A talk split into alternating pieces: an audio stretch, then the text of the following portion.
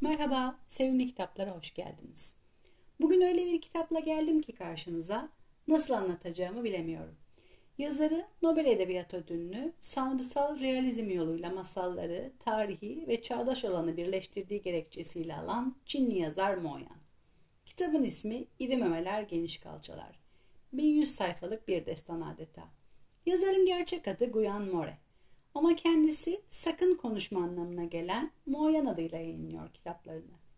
İri memeler, geniş kalçalar Gaumi'de başlıyor. Daha önce 5 tane kızı olan aile büyük bir heyecanla erkek çocuk beklemektedir.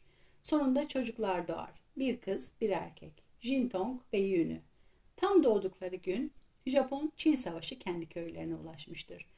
Japon-Çin savaşının korkunçluğu, savaşın sivil halk üzerindeki yıkıcılığı, açlıklar, tecavüzler, ölümler, bu savaş yetmezmiş gibi iç çatışmalar ve son olarak Çin kültür devrimi var bu romanda.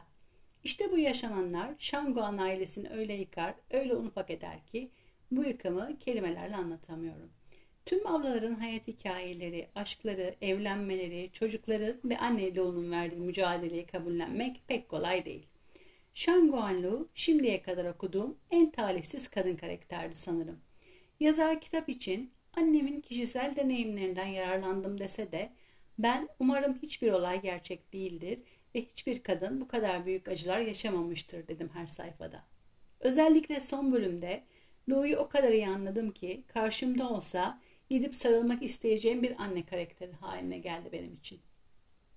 İri memeler geniş kalça aradı nereden geliyor diye merak ediyorsunuzdur biliyorum.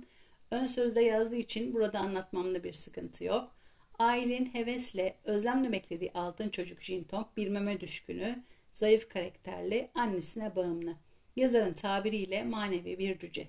Kitapta hayatındaki tüm kadınları, annesi, abları ve diğerlerini memeden ibaret görüyor sadece.